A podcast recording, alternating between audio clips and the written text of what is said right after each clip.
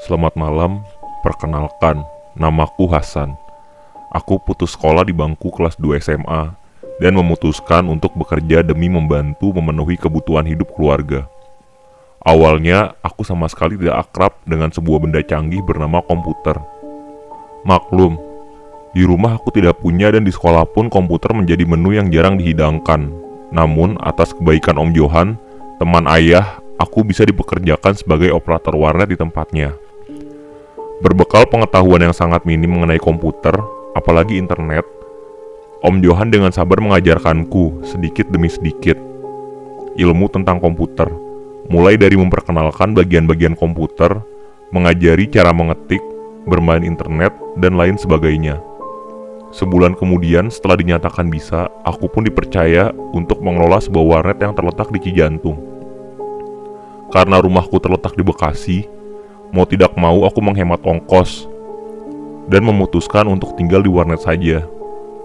Dan aku sungguh tidak menyangka bahwa warnet yang kukelola ini memiliki banyak sekali penunggu. Bentuk warnet tempatku bekerja ini adalah sebuah ruko bertingkat. Lantai satu terdiri dari satu ruangan besar dan satu toilet. Di ruangan besar tersebut ada 10 komputer, satu komputer server atau komputer billing. Sementara di lantai atas ada tiga bilik kamar, satu ukurannya cukup besar yang digunakan untuk enam komputer Sementara dua ruangan lagi adalah kamarku dan gudang. Sejak sebulan percobaan di warnet ini, aku sering sekali melihat ada sekelebatan bayangan lewat. Namun, ketika aku lihat kembali, bayangan itu menghilang. Beberapa pengunjung langganan warnet berkata bahwa hal itu sudah biasa terjadi di sini, Mas. Tenang aja, Mas. Penghuni di sini mah nggak ngeganggu kok. Kata para pengunjung. Aku mengangguk. Bagi mereka, mungkin penghuni warnet ini tidak mengganggu. Namun, tentu akan beda perkara dengan aku yang tinggal di sini seorang diri. Seperti kejadian beberapa saat yang lalu. Mas, mau main satu jam. Tiba-tiba seorang anak belasan tahun datang ke server. Kulirik jam pukul 22 lewat 45 menit. Aku pun mengangguk dan anak itu langsung naik ke atas. Sebenarnya warnet tutup pukul 23 namun, jika ada yang masih mau main, tentu aku tidak bisa mengusirnya begitu saja. Bagaimana mungkin aku bisa menolak uang? Lagi pula jika malam kondisi sudah sepi, aku bisa menjaga warnet sambil tidur-tiduran di server. Sambil menunggu waktu, aku iseng bermain game online. Kalau sudah begini mau pengunjung main sampai pagi juga aku kuat menemani. Namun ketika tengah asyik bermain, tiba-tiba aku melihat kakek-kakek berbaju hitam sekelebat berjalan ke lantai atas. Sontak aku berhenti bermain dan melongok ke atas. Tidak ada siapa-siapa. Huh, mulai lagi gangguan-gangguan absurd di warnet ini. Tidak mau terpaku, aku kembali melanjutkan permainan yang makin seru. Namun tiba-tiba, Mas, Mas, terdengar suara seorang wanita dari luar warnet. Ya, masuk aja, masih buka kok, kataku sambil terus sibuk di depan komputer. Namun beberapa saat kemudian tidak ada orang yang masuk. Suara panggilan pun berhenti.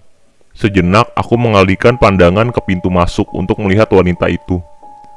Namun tidak ada siapa pun di sana. Seketika itu, perasaanku menjadi tidak enak. Seperti ada yang janggal. Namun kenyahkan semua pikiran negatif itu. Mungkin hanya orang iseng saja pikirku. Hingga pukul 00, gadis kecil yang tadi main di lantai atas belum juga turun. Kulihat billing di PC nomor 13, tempatnya bermain terus berjalan. Sambil menunggu, aku kemudian mulai untuk membereskan komputer di lantai bawah. Tirai pembatas antara komputer yang berupa kain putih kusampirkan ke atas agar semua komputer dapat terlihat sehingga aku gampang mengecek jika ada barang yang berserakan. Kusibak satu persatu kain pembatas itu. Keadaan sangat sepi Tak terdengar suara apa pun selain deru komputer di server. Akhirnya lantai bawah sudah beres. Semua tirai pembatas sudah aku sampirkan ke atas dan semua komputer sudah tertata rapi. Aku kemudian beranjak ke lantai atas.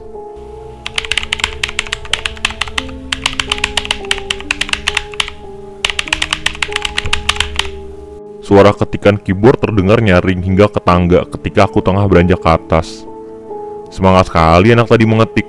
Mungkin sedang mengerjakan deadline tugas sekolah.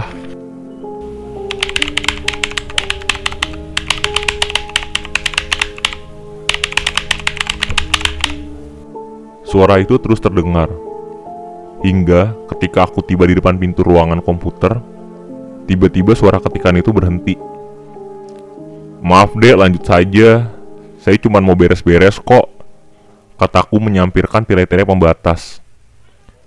Iya mas, sebentar lagi kok selesai. Sambil menyampirkan tirai-tirai pembatas ke atas, sesekali aku membuang beberapa kotoran bekas makanan yang berserakan di meja. Namun tiba-tiba mataku kembali menangkap sekelebatan bayangan aneh. Seorang kakek berbaju hitam berjalan dari kamarku menuju ke gudang. Aku menelan ludah. Sudah dua kali aku melihat bayangan kakek-kakek itu malam ini. Aduh, sial sekali malam ini.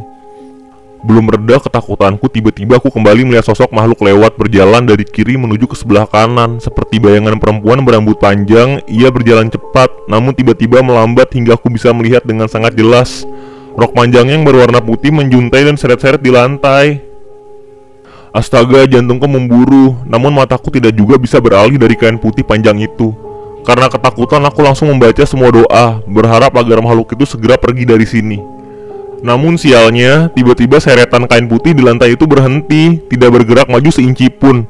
Astaga, ya Tuhan, apa yang akan terjadi setelah ini? Aku terdiam, menunggu dalam ketakutan. Benar saja, tiba-tiba di depan pintu, dalam sekedipan mata sudah berdiri sosok wanita berbaju putih dengan rambut menjuntai berantakan seadanya.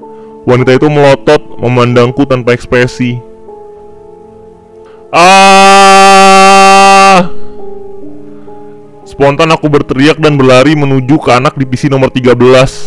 Namun, astaga, ketika aku menyibak tirai putih itu, aku tidak menemukan seorang pun di sana. Komputer itu menyala, hanya tidak ada anak perempuan tadi. Ke mana dia? Perasaan tidak ada suara dia keluar dari ruangan ini. Napasku makin tersengal, tidak karuan. Aku kebingungan, tidak tahu harus berlindung pada siapa. Aku baru sadar bos dari tadi aku hanya seorang diri di sini. Beruntung ketika kembali melihat ke depan pintu, sosok wanita tadi sudah menghilang. Cepat-cepat aku keluar dan turun ke lantai bawah. Dan betapa kagetnya aku karena tiba-tiba di lantai bawah semua tirai yang sudah aku sampirkan kini semua kembali menjuntai ke bawah. Aku pun bertambah panik dan cepat-cepat berlari keluar. Baru saja tiba di pintu, aku melihat Om Johan tengah memarkirkan mobilnya di depan warnet. Syukurlah ada Om Johan. Seperti anak kecil kehilangan mainan, aku buru-buru mengadu pada Om Johan atas apa yang terjadi padaku barusan. Om, barusan aku lihat setan. Serem banget, Om. Kataku dengan wajah pucat. Bukannya panik, Om Johan malah tertawa. Iya, memang ada. Om belum cerita ya ke kamu. Ayo kita masuk, Om ceritakan di dalam, kata Om Johan sambil merangkulku. Kuakukan tubuhku, enggan sekali rasanya masuk ke dalam. Ayo, nggak apa-apa, santai aja kan ada Om. Kata Om Johan meyakinkanku. Uh, ya udahlah. Mau tidak mau aku pun mengikuti langkahnya ke dalam. Semua bangunan pasti memiliki penunggu, San. Sama juga halnya dengan warnet ini. Kalau dari segi feng shui, warnet ini posisinya bagus sekali. Terletak di ujung jalan dan banyak akses menuju ke sini. Jadi siapa pun akan tertarik untuk masuk ke sini. Nah, sayangnya bukan hanya manusia saja yang menganggap tempat ini bagus dan strategis. Makhluk-makhluk halus pun demikian. Banyak yang suka datang dan mendiam di tempat ini. Namun setahu Om sih kalau penghuni tetapnya hanya ada hantu perempuan dan kakek-kakek. Nah, dua makhluk itu Om yang aku lihat. Om Johan mengangguk. Tidak apa-apa. Mereka tidak mengganggu kok. Hanya kalau malam memang kamu jangan berisik. Kalau sudah sepi warnet ditutup saja. Aku nggak berisi kok om. Aku tadi mau tutup warnet, tapi tiba-tiba aku pun menceritakan secara detail hal yang sudah terjadi tadi kepada aku. Hmm, begitu ya. Tapi nggak apa-apa kok San. Kamu baca-baca doa saja. Mereka tidak mengganggu kok. Lagi pula kan derajat manusia itu memang lebih tinggi daripada makhluk lainnya. Jadi, kamu gak usah takut. Aku mengangguk. Ya udah, sekarang kamu tidur aja sana. Tenang, malam ini Om menginap kok di sini. Om mau cek server dan maintenance beberapa PC. Kata Om Johan kepadaku. Meski masih belum tenang, namun aku pikir harus berani. Bukankah manusia memiliki derajat yang lebih tinggi seperti kata Om Johan tadi? Dengan sedikit keyakinan, aku beranjak ke lantai atas, menuju ke kamarku. Beruntung dalam perjalanan aku tidak menemui makhluk-makhluk mengerikan tadi. Sambil merebahkan badan, kupandangi langit-langit kamar yang menguning. Ada beberapa bagian yang bocor di sana, sehingga meninggalkan noda kuning. Ya Tuhan, terasa berat sekali hidupku, harus bekerja jauh dari keluarga dan berada di tempat yang berhantu seperti ini pula. Ini baru awal aku berada di sini. Bagaimana nasib hari-hariku selanjutnya? Kumiringkan tubuh ke kanan dan mulai untuk memejamkan mata. Namun karena terlalu menghadap ke tembok, aku pun berbalik miring ke sebelah kiri. Dan tiba-tiba ketika aku melihat ke sebelah kiri, Astaga, ada sesosok wanita berbaju putih tengah tidur membelakangiku. Rambutnya panjang menjuntai hingga mengenai bajuku, dan rambut itu terlihat sangat basah. Aku pun segera bangun, Ya Tuhan, tubuhku terasa kaku sekali. Aku merasa seperti mengalami ketindihan. Ada keinginan keras untuk bergerak, namun tubuhku tidak bisa diperintah. Kaku sekali, berkali-kali aku mencoba bangkit, namun sama saja, berteriak pun bibirku seperti terkunci. Akhirnya dengan segala upaya aku hanya bisa membaca doa-doa dalam hati, berharap hantu perempuan itu segera menghilang.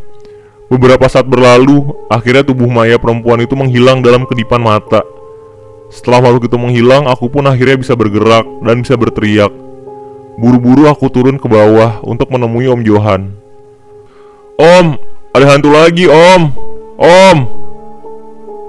Teriakku sambil berlari. Ketika tiba di lantai bawah, suasana sepi. Aku terdiam dan tidak ada tanda-tanda adanya Om Johan di tempat ini. Semua tirai PC klien sudah disampirkan ke atas, kecuali satu PC yang terletak di pojok ruangan. Aku menelan ludah dan memberanikan diri mendekati PC tersebut. Berharap sekali di sana ada Om Johan yang mungkin sedang bersembunyi untuk menakut-nakutiku di sana. Ketika sampai, di tirai tercetak jelas bayangan seorang tengah duduk di depan komputer. Perlahan ku buka tirai tersebut dan sekujur tubuhku terasa lemas ketika dengan sangat jelas di depanku terlihat kembali sosok wanita berbaju putih. Ia duduk membelakangiku dan ternyata tirai yang baru saja aku sibak ke atas itu adalah baju wanita panjang itu. Ah. Sekian. Itulah kisahku. Selamat malam.